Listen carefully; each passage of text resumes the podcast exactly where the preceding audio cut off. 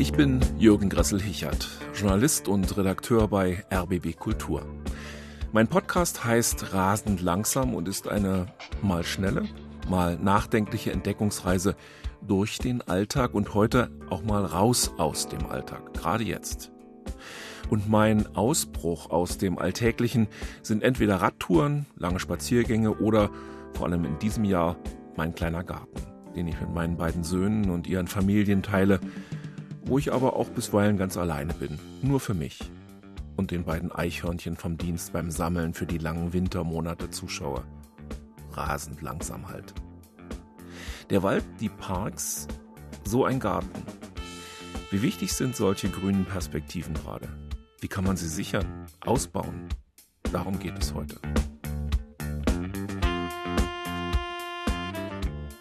Sitze sehr gern im Garten und wenn das Wetter schön ist, ist das unsere kleine Oase, wo wir einfach so unsere Ruhe haben. Da kann uns keiner reingucken und ja, da grillen wir schön. Und das Allerschönste ist, wenn man abends auf der Terrasse sitzt und in unsere große Zeder schaut. Da wohnen sogar Fledermäuse drin. Und wenn man diesen wunderschönen Blick in den ruhigen Garten hat, das ist das Allerschönste überhaupt und eigentlich wie Urlaub. Zu einer Großstadt wie Berlin gehören auch Kleingärten. Das ist sozusagen ja nicht nur ein ökologisches, sondern auch soziales großes Thema, dass es zusammengehört. Insofern ist es ganz wichtig, diese auch in dieser Grundstruktur äh, zu sichern und erhalten und dass sie in ihrem Bestand gesichert werden. Aber manchmal wird der Garten auch zur Last, weil er halt bearbeitet werden will. Er will gepflegt werden. Er will in Ordnung gehalten werden. Die Früchte, die vielen, vielen Früchte, die er uns jährlich schenkt, die wollen verarbeitet werden. Und wenn das nicht unbedingt zur Lieblingsbeschäftigung gehört, dann wird das manchmal auch zur Last.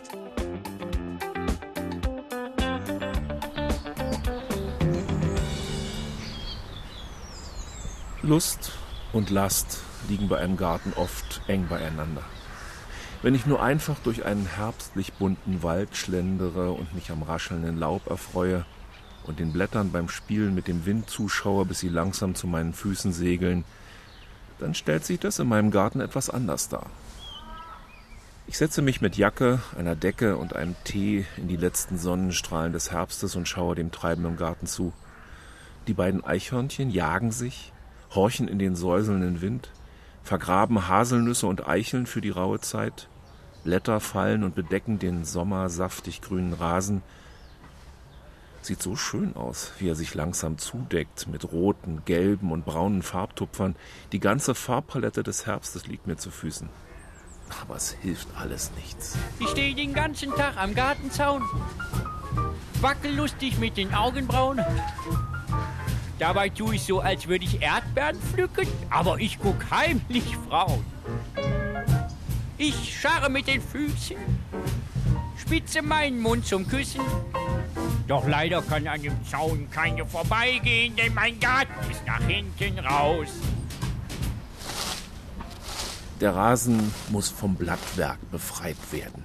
Sonst bilden sich Fäulnisbakterien und der vormals so schöne grüne Rasen wird braun und konvertiert zum Paradies von Moosen und Pilzen.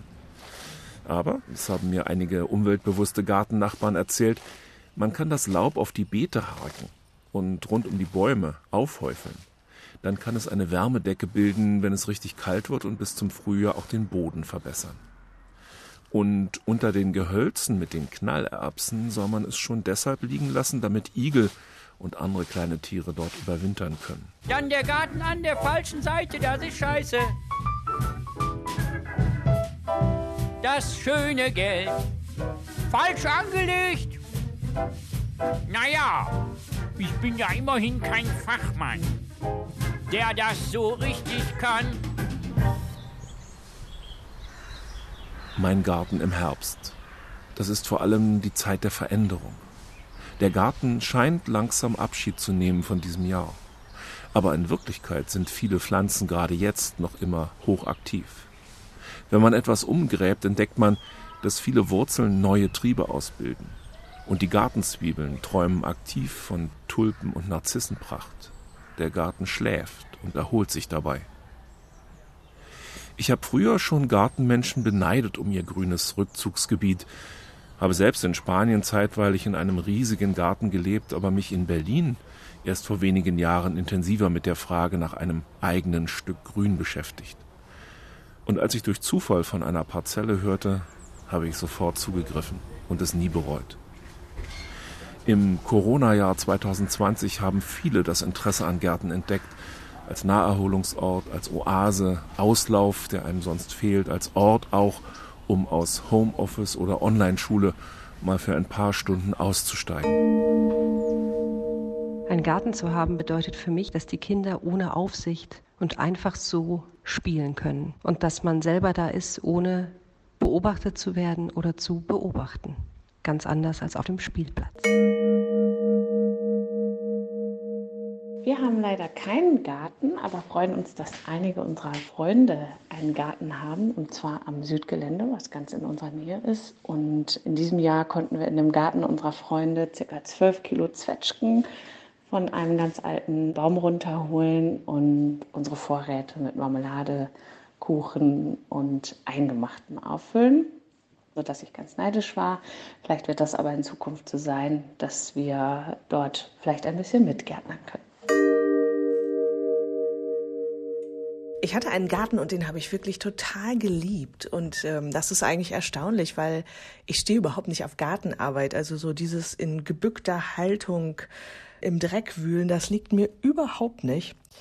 Und was ich aber unheimlich gerne mag, ist ernten und verarbeiten. Also da ist mir auch wirklich überhaupt kein Aufwand zu viel. Also dann wird da die Sommerküche im Garten aufgebaut und in stundenlanger Kleinarbeit Zucchini-Röllchen mit Pfefferminzsoße irgendwie hergestellt. Alles natürlich aus eigenem Anbau oder eingekocht. Wirklich, das mache ich mit Hingabe und gerne. Da kann ich mich verlieren. Da kann ich so richtig in den Flow geraten. Geht mir ganz ähnlich. Der Garten als Labor. Einmal um auszuprobieren, wie man der diversen Schädlinge auch ohne Gift Herr werden kann, und dann das Selbsternten. Ich bin in der Familie als Beerendieb bekannt, der einfach am liebsten die saftigen Himbeeren erntet und gleich an Ort und Stelle verspeist. Tomaten sind auch so ein Fall für den geübten Erntegriff mit sofortigem Verzehr. Apropos Tomaten. Ich will im nächsten Jahr mal mit außergewöhnlichen Sorten anfangen, deren Samen ich vom Staudenmarkt eingekauft habe. Ich muss sagen, ich freue mich schon jetzt auf das, was da rauskommt und wie es schmeckt. Ich denke, ich drehe mein Haus auf links. Dann ist der Garten an der Straße und dann ging's. Dann könnte ich eventuell ein Fräulein zum Essen einladen, zum Beispiel zu Kartoffeln. Meine Vision ist sozusagen, dass sehr viele Annehmlichkeiten in dieser Stadt durch dieses Grün vermittelt werden und dass wir dieses auch nutzen können und dass das dann auch für alle auch erlebbar ist. Carlo Becker ist Landschaftsarchitekt und er hat an der Charta für das Berliner Stadtgrün mitgearbeitet. Sie wurde in diesem Jahr verabschiedet und will erstmals alle Projekte zusammenführen, die sich irgendwie mit dem Berliner Stadtgrün beschäftigen. Vom Grünflächenamt über alle, die mit Bauen und Wohnen zu tun haben, bis zu Verkehrsplanern und der Wasserwirtschaft. Meine Grundthese ist aus Grau grün machen. Also die einzige echte Flächenreserve, die wir in der Stadt noch haben, ist für mehr Grün sind die grauen Flächen. Was meine ich damit? Das sind die Straßenräume, die sind zu 95 Prozent asphaltiert, wenig Straßenbäume. Wir haben zwar in Berlin relativ viele, aber trotzdem noch zu wenig. Wir haben erhebliche Dachflächen. Diese sind einfach nur Dächer, die uns vor Wasser schützen, aber darauf kann ja sehr viel noch passieren. Das können Freiflächen sein, das kann begrünte Dächer sein, die können auch biodivers sein, die können Wasser rückhalten. Und ein weiteres Potenzial sehe ich letztendlich in diesen linearen Infrastrukturbändern, die wir in der Stadt haben. Wenn wir uns mal angucken, was die Kanäle, Landwehrkanal, Teltow-Kanal und die anderen vielen Stadtkanäle, was für ein Schattendasein diese eigentlich führen. Die könnten eigentlich grüne Verbindungsschneisen sein, wo man auch Lust hat, spazieren zu gehen, das Wasser zu erleben, wo Plätze am Wasser sind, Aufenthaltsorte und gleichzeitig auch die Biodiversität gefördert werden könnte als Biotopverbundstruktur aus Grau grün machen, Flächen entsiegeln, Dächer und Fassaden begrünen, vor allem aber weg von alten Stadtbauphilosophien, wie sie doch noch immer durchschimmern, wenn es an neue Quartiere geht oder an den Umbau alter Kieze. Ja, insofern würde ich eher auch sagen, menschengerechte Stadt ist vielleicht der Begriff, dass wir das sozusagen in den Vordergrund stellen. Und dann haben wir ja auch diesen schönen Begriff des Teilens und des Gemeinsamen. Und insofern, glaube ich, müssen wir überlegen, wie kriegen wir das gut zusammen. Wenn ein Auto braucht 20 Quadratmeter Stellplatzfläche, ein Fahrrad braucht dagegen dann nur ein Quadratmeter. Also insofern sehen wir schon mal bei diesen beiden. Bei den Fußgängern ist nochmal wieder was anderes. Die brauchen ja sozusagen auch sehr äh, Räume, die nicht gefährdet sind, sichere Räume und auch Orte, wo wir Lust haben, uns aufzuhalten und wenn man nicht mehr so gut zu Fuß ist, dass man auch mal kurz mal verschnaufen kann. Also es gibt ziemlich viele Anforderungen und ich glaube, die zukünftige Stadtentwicklung muss auf Kosten des Autos gehen, weil das ist, was ich sagte vorhin, die Flächenreserve, die wir eigentlich haben. Wenn eine Sanierung, ein Umbau stattfindet, müssen wir das auch gleichzeitig als eine Transformation verstehen. Dass dann die Straßen, die jetzt voll versiegelt sind, Flächen haben, wo das Wasser versickern kann oder eigentlich noch besser verdunsten kann, dass das Wasser nicht ins Kanalnetz geht, sondern dass den Baumscheiben zugeführt wird. Das sind kleine Kreisläufe, die dort entstehen können. Und das wäre, glaube ich, ein ganz wesentlicher Ansatz, um den Straßenraum zu qualifizieren. Und dafür brauchen wir Fläche. Und die Fläche sind meines Erachtens, wenn es zwei Fahrspuren je Richtung ist es die eine, die kriegt nämlich der Fahrradfahrer. Und da, wo die vielen Stellplätze sind, da brauchen wir Aufenthaltsräume oder Versickerungs-, Verdunstungsflächen und Standorte für Bäume. Und die Fußgänger sollen es ja auch noch sich wohl. Wir werden nicht, dass ich den Autoverkehr ganz verdamme. Wir werden den auch noch weiter benötigen, auch für bestimmte Transporte. Aber Hauptverkehrstransportmittel ist eigentlich zu Fuß das Fahrrad oder die öffentlichen Verkehrsmittel. Das klingt gut, scheitert aber oft an kleinlichen Verwaltungsvorschriften, die etwa eine Bürgersteigbegrünung kritischer sehen als die Belange der Autofahrer, die dann möglicherweise nicht mehr überall parken können, wo sie es bisher gewohnt waren. Für das Berliner Stadtgrün hat Landschaftsarchitekt Carlo Becker auch die über 70.000 Kleingärten der Stadt im Blick. Zu einer Großstadt wie Berlin gehören auch Kleingärten. Das ist sozusagen ja nicht nur ein ökologisches, sondern auch soziales großes Thema, dass es zusammengehört. Insofern ist es ganz wichtig, diese auch in dieser Grundstruktur äh, zu sichern und erhalten und dass sie in ihrem Bestand gesichert werden. Klar gibt es bestimmte Bereiche, wo man an der einen oder anderen Parzelle auch mal knabbern wird. Das ist dann letztendlich dann eine sehr individuelle Abwägung für den Ort. Das muss man sich auch sehr genau überlegen. Ich habe aber allerdings auch ein Plädoyer an die Kleingärten. Das ist ja auch eine ganz schön privilegierte Situation, die wir haben. Und wir müssen uns auch überlegen, wie können wir da sozusagen zukünftig das auch weiterentwickeln. Wenn ich dann so meine Parzelle von 500 Quadratmetern habe, könnte ich die ja auch sozusagen mit mehreren teilen und wie kann ich da vielleicht Bewegung, dass da viel mehr noch von was haben. Wenn ich diese Bewegung des Urban Gardening anschaue, wie können die viel stärker noch mit in diese Kleingartenbereiche auch mit hineingehen als eine große Selbstverständlichkeit. Also da denke ich, ist auch noch Notwendigkeit der Bewegung, der Veränderung und da wird sich, glaube ich, auch in den nächsten Jahren noch was tun müssen, um auch letztendlich die Akzeptanz für die Kleingärten, nicht nur sozusagen für die, die selbst den Kleingarten besitzen, hat ja nicht jeder einen Kleingarten, sondern das ist ja was sehr Privilegiertes, muss man auch sagen.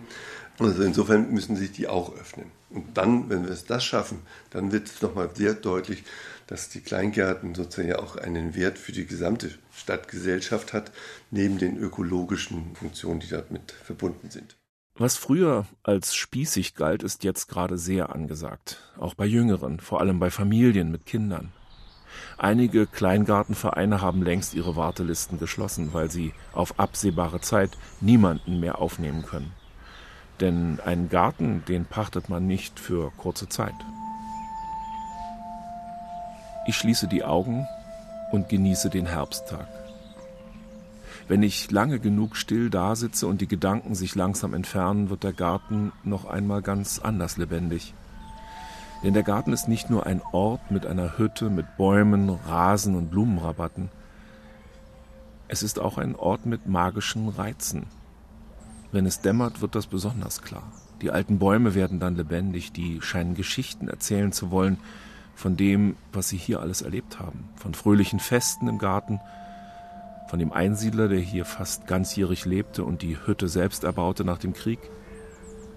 Wenn man die Augen schließt, bemerkt man bisweilen den freundlichen Geist des Ortes, der mich, wenn ich hier übernachte, gut schlafen lässt und mir irgendwie auch zu verstehen gibt, was mein und sein Garten so braucht. Zu den Bewohnern meiner Gartenkolonie gehören freche Krähen, flötende Amseln, kleine Rotkehlchen, einige Meisenarten, ein Buntspecht und die beiden Eichhörnchen vom Dienst. Und zu den Bewohnern meiner Gartenkolonie gehören natürlich auch Nachbarn. Ich habe sehr viel Glück mit den meinen. Immer kann ich mal ein Schwätzchen über den Gartenzaun halten oder Neuigkeiten austauschen, die über Kompost, Gartenteiche und Schmetterlinge weit hinausgehen. Diese Nachbarn sind einfach da, hören zu, erzählen selber. Einige sind nur gelegentlich dort, andere verbringen mehrere Wochen im Jahr hier. Eine Nachbarin passt ganz besonders an diesen magischen Ort, was ich gleich bei unserer ersten Begegnung feststellte. Als ich dich das erste Mal gesehen habe, habe ich neben dir gestanden und äh, du hast dich vorgestellt und dann habe ich dir zugehört und dachte mir, die Stimme, die Stimme kennst du irgendwoher. Und dann hast du gesagt, ja, ich bin die Stimme von Bibi Blocksberg. ja. Und ähm, dann dachte ich mir, das ist natürlich ganz was Besonderes. Da wohne ich hier sozusagen in der Neustadt und ähm, neben mir wohnt leibhaftig Bibi Blocksberg. Ist das eigentlich sehr hilfreich, wenn man Bibi Blocksberg ist und einen Garten hat, weil dann die Gartenarbeit sich sozusagen von alleine macht? Das wäre schön, wenn die sich von alleine machen würde. Leider hilft da in meinem Garten jetzt das Hex-Hex gar nicht. Hm. Falscher Zauberspruch oder? Wahrscheinlich. Ja. Ich muss wahrscheinlich noch ein bisschen üben oder bei Tante Mania einfach noch ein bisschen länger in die Schule gehen, weil meine Sprüche einfach nicht helfen und ich alles dann doch per Hand machen muss. Ja, ist aber eigentlich auch ganz gut, ne? So in dieser Stimmt Zeit. Schon. ja. Weil man ja in dieser Zeit äh, ja nicht so viel in Urlaub fahren kann und äh, wegreisen geht ja auch immer nicht oder schwierig jedenfalls. Gerade jetzt ist es ja so ein Garten eigentlich was Tolles. Das stimmt, da fühle ich mich auch sehr privilegiert, so einen Garten zu haben, wobei ich sagen muss, ich bin in einem sehr großen Garten aufgewachsen. Wir hatten damals, als ich Kind war, 4000 Quadratmeter, was also richtig groß ist. Und ich bin also praktisch in der freien Natur aufgewachsen. Gleich bei uns am Grundstück fing der Wald an und dann ging es runter zur Havel und ich bin schon sehr naturverbunden und bin einfach mal sehr, sehr glücklich über diesen Garten, weil ich ja mitten in der Stadt wohne eigentlich. Und das ist hier so meine Oase, wo ich mich erholen kann von Und das dem ist Stadtleben. Gerade zu Corona-Zeiten natürlich äh, was ganz Besonderes gewesen. Ne? Absolut. Wobei ich natürlich denke, man kann auch viel in den Wald gehen und spazieren gehen. Also es, ich glaube, es ist einfach ganz wichtig, dann auch draußen zu sein. Wenn man sich da in seinen vier Wänden verbarrikadiert, ist das, glaube ich, nicht so hilfreich. Also einfach in den Wald gehen, an den See gehen oder eben in den kleinen Garten. Was macht so einen Garten besonders? Also für mich ist es einfach diese Ruhe. Ich kann zum Beispiel auch wirklich stundenlang dann im Garten sitzen und den Vögeln zuhören und äh, sehe das Grün um mich herum und es beruhigt mich ungemein und äh, ich vergesse alle Sorgen und es ist einfach sehr, sehr, sehr erholsam. Du arbeitest ja sozusagen, wenn du nicht gerade Bibi Blocksberg bist, äh, arbeitest du ja hauptsächlich mit deiner Stimme. Ist die Stimme gut im Garten zu hören? Also macht die auch was mit den Vögeln und äh, mit den Tieren? Kennen die dich schon? Also vielleicht das Eichhörnchen, was ich manchmal füttere, das kennt mich vielleicht. Die Vögel äh, glaube ich noch nicht so richtig, bis auf den Buntspecht vielleicht, weil der hat mir auch schon mal geantwortet. Nun muss ich dir ein bisschen widersprechen. Ich arbeite nicht so viel mit meiner Stimme. Ich mache ja sehr viel Regie und schreibe auch Dialogbücher. Insofern spreche ich gar nicht mehr so viel wie früher. Aber Bibi bist du immer noch. Bibi bin ich immer noch. Mit Leib und Seele. Ist dann so ein Garten für jemand, der dann schreibt, Regie führt oder wie bei mir m, eben auch andere Sachen schreibt, ist es dann so ein Rückzugsort, wo man äh, auch gut schreiben kann? Absolut. Und nachdenken und man kommt auf witzige Ideen, wenn man sich die Blätter anguckt oder die Blümchen oder ich habe zum Beispiel dieses Jahr habe ich ja sehr viel gepflanzt in meinem Garten. Ich habe ja einen Rasen gesät und habe dann auch so ein kleines Stückchen diese Wiesenblumen habe ich da gesät und dann kamen die und wucherten und plötzlich hatte ich in meinem Garten ganz viele Bienen und vor allen Dingen Schmetterlinge, was ich früher nicht so viel hatte. Also das war schon sehr sehr schön und ich denke, dass ich nächstes Jahr vielleicht noch ein Stückchen mehr Beet anpflanze. Was macht so ein Garten mit einem? Er beruhigt. Ich finde, er beruhigt und er erdet dann auch wieder so ein bisschen. Man ist dann einfach, ja, naturverbunden und äh, sieht halt, wie was wächst und wie aus so einem ganz winzig kleinen Samen dann eine wunderschöne Blume wird. Das ist schon sehr schön anzusehen, finde mhm. ich. Und äh, jetzt im Herbst ist es dann schon so ein bisschen melancholisch und heute habe ich zum Beispiel Gänse ziehen sehen. Die Gänse fliegen ja jetzt wieder nach Süden und das macht mich zum Beispiel auch immer sehr melancholisch, weil ich weiß, dann kommt der Winter, dann kommt die kalte Jahreszeit, die auch sehr schön sein kann. Aber irgendwie ist es dann so ein kleiner Abschied. Der Herbst ist immer so ein winzig kleiner Abschied, finde ich. Die Krähen die Antworten? ja. Auf welche Frage? Die finden es auch schön hier. Und die wollen nicht gestört werden. Oh. Ich stehe den ganzen Tag am Gartenzaun, wackel lustig mit den Augenbrauen. Dabei tue ich so, als würde ich Erdbeeren pflücken, aber ich guck heimlich Frauen.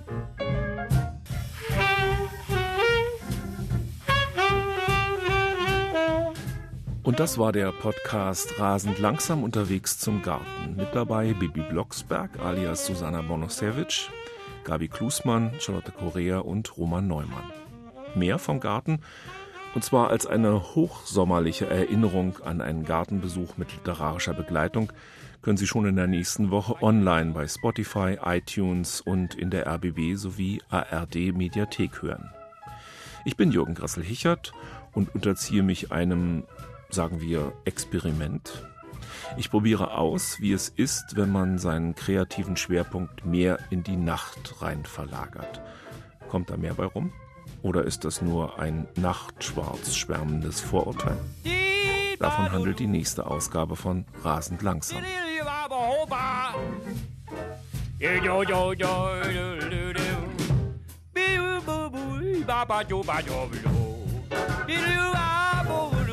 パー。